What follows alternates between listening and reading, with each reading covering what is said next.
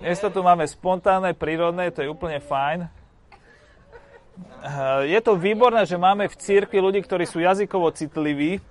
Aj pri tých PowerPointoch sa sem tam niečo objaví a niektorým ľuďom to tak, majú takú, taký dar, že majú potrebu to opraviť. To je úplne výborné.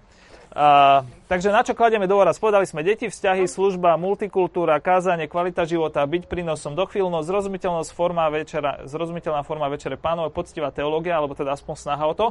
A toto je úplne fajn, čo ste povedali, lebo to je nejaký signál toho, čo je možné vnímať a asi by bolo možné ten celý balík ešte nafúknuť a pridať ďalšie a ďalšie veci, lebo ako to býva aj v rodinnom živote alebo v jednotlivom živote, tak v, v odlišných chvíľach vidí človek, že musí položiť dôraz na niečo, čo je aktuálne potrebné a možno v inej chvíli to nie je úplne až tak, takže e, to je v poriadku. Teraz vám ja chcem prezradiť nejakých 5 vecí, ktoré ja vnímam, ako že na ne dávame dôraz a viaceré z nich sú tu.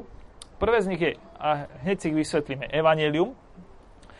Druhá vec je skupiny.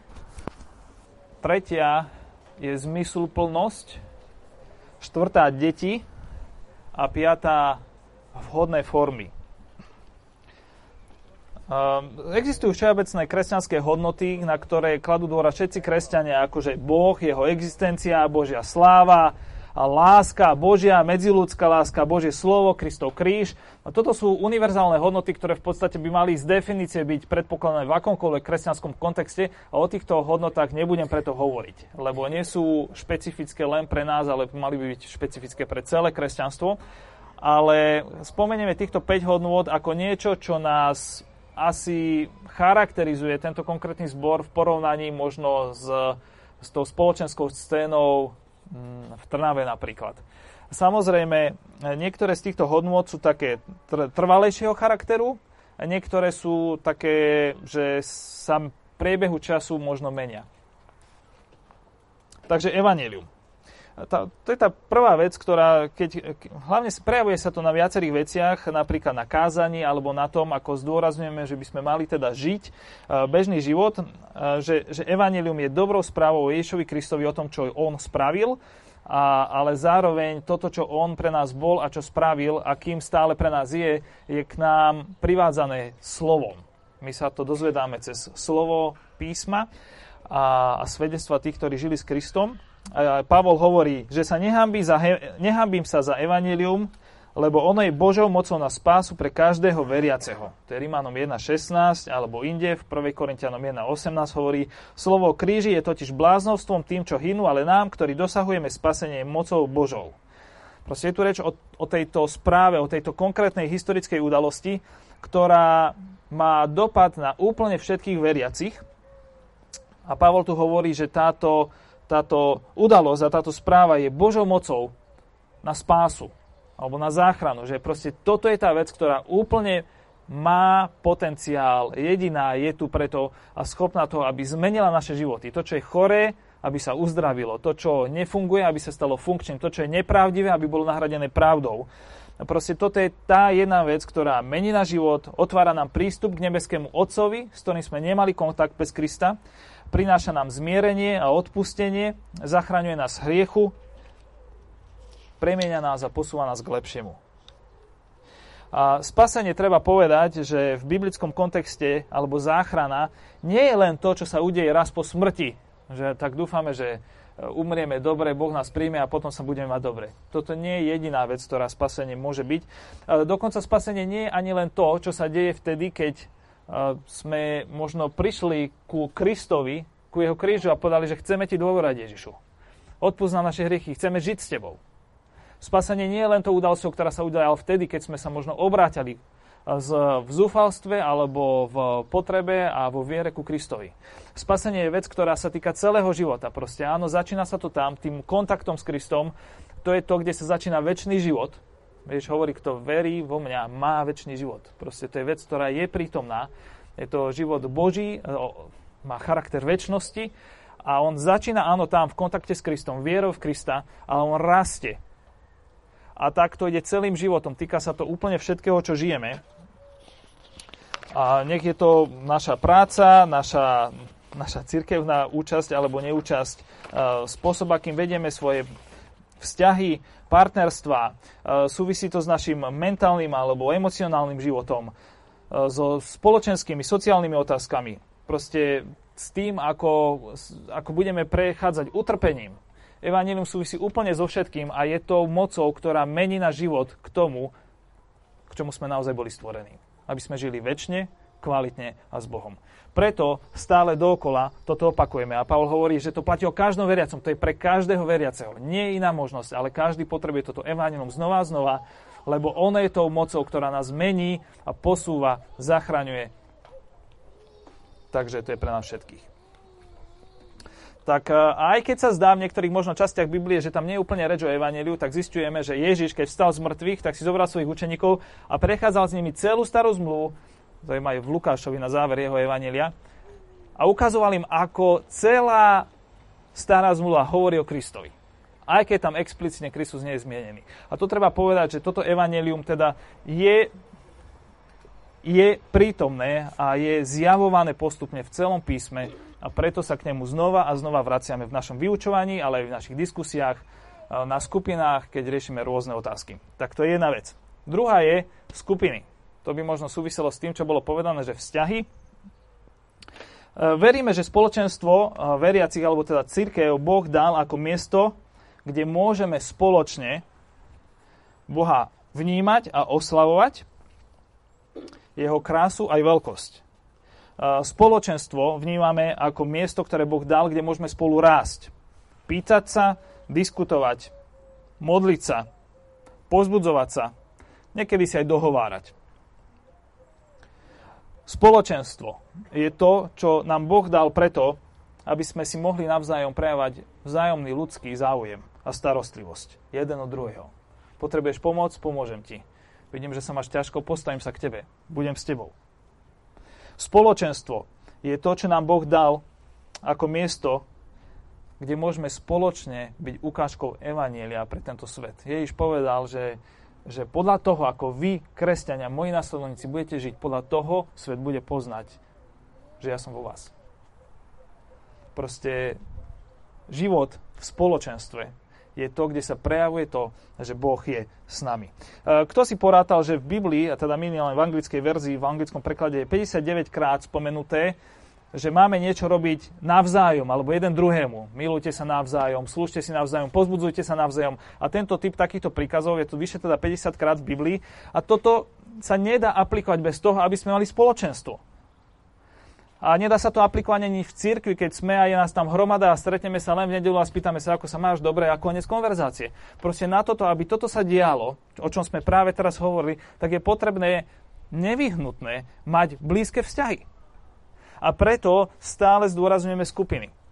Je to vec, ktorú považujeme za absolútne kľúčovú, aby sme boli nielen účastníkmi nejakých verejných programov, ale aj úplne blízkych, autentických vzťahov.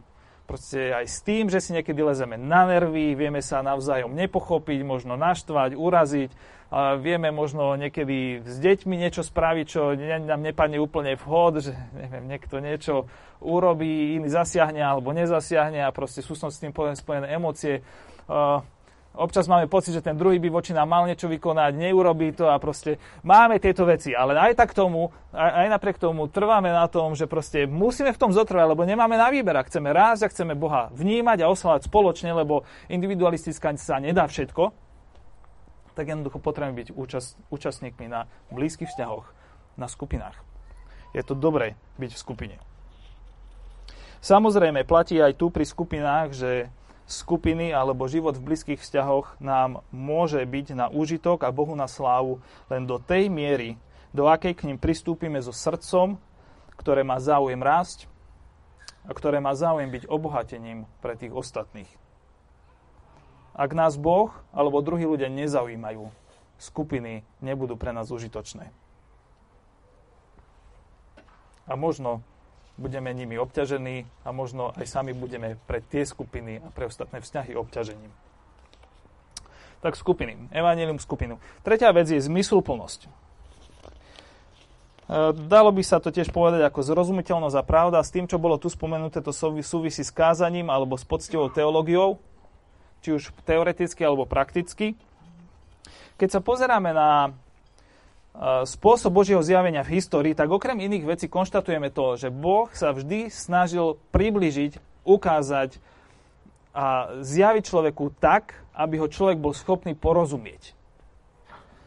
Či už sa pozrete na starú zmluvu alebo na novú zmluvu a celé to vrcholí v tom, že sám Boh si povedal, že stane dokonca človekom, aby bol pre nás plne zrozumiteľným vyjadrením pravdy a toho, kým on naozaj je. A preto, že Boh takto k nám koná, aj my chceme byť církou, ktorá takto sa snaží konať voči tým, ktorí možno nie úplne všetkému ani my všetkému nerozumieme, ale ktorí proste nemajú známosť Boha. Chceme byť zmysluplným vyjadrením toho, o čo tu ide. Ježiš raz povedal, že ak vy zostanete v mojom, v mojom slove, budete naozaj moji učeníkmi. Poznáte pravdu a pravda vás vyslobodí. Pravda, jej poznanie sú úplne kľúčové, sú, sú základným predpokladom k tomu, aby sme mohli žiť v slobode. A možno, že verbálne toto tak často nezdôrazňujeme, ale ako ste zacítili, tak z, naš, z nášho správania, z nášho kázania, aj z našich diskusí, ale aj z našej pastoračnej starostlivosti, toto je zrejme. Že my trváme na tom, že Boh je zmysluplný, že pravda je koherentná a že je potrebné ju vyjadrovať zmysluplne, lebo Ježiš Kristus bol zmysluplným vyjadrením. A snažil sa o to, aby nielen, že my sme vedeli pochopiť Boha, lebo to potrebujeme. Ale tiež, aby sme vedeli vďaka nemu pochopiť svoje vlastné životy. Čo sa to deje v nás. Prečo tie emócie, prečo tie túžby, prečo, prečo to sklamanie a frustrácia, prečo tá radosť. Ježiš Kristus je pre nás nielen zmysluplným obrazom Boha, on je pre nás aj tou vecou, ktorá dáva zmysel našim vlastným životom. A tak sa nám zdá, že potrebujeme aj my teda byť odrazom tejto Božej charakteristiky alebo vlastnosti. Byť církvou, ktorá dáva zmysel dáva zmysel otázkam duchovným, spoločenským, ale dáva zmysel tiež aj našim obyčajným životom, lebo Ježiš Kristus je taký.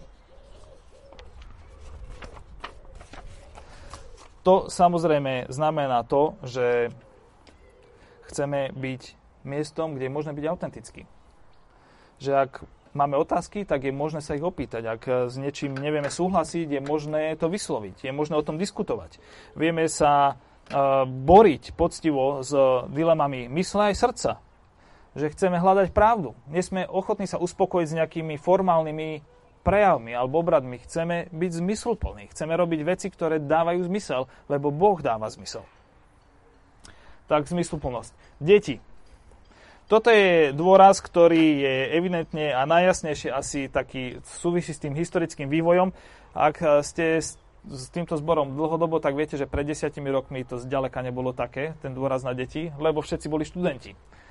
Teraz sa situácia zmenila a, a sme, v, sme v bode, kde bežne jednu tretinu až jednu polovicu účastníkov našich podujatí tvoria jednoducho deti.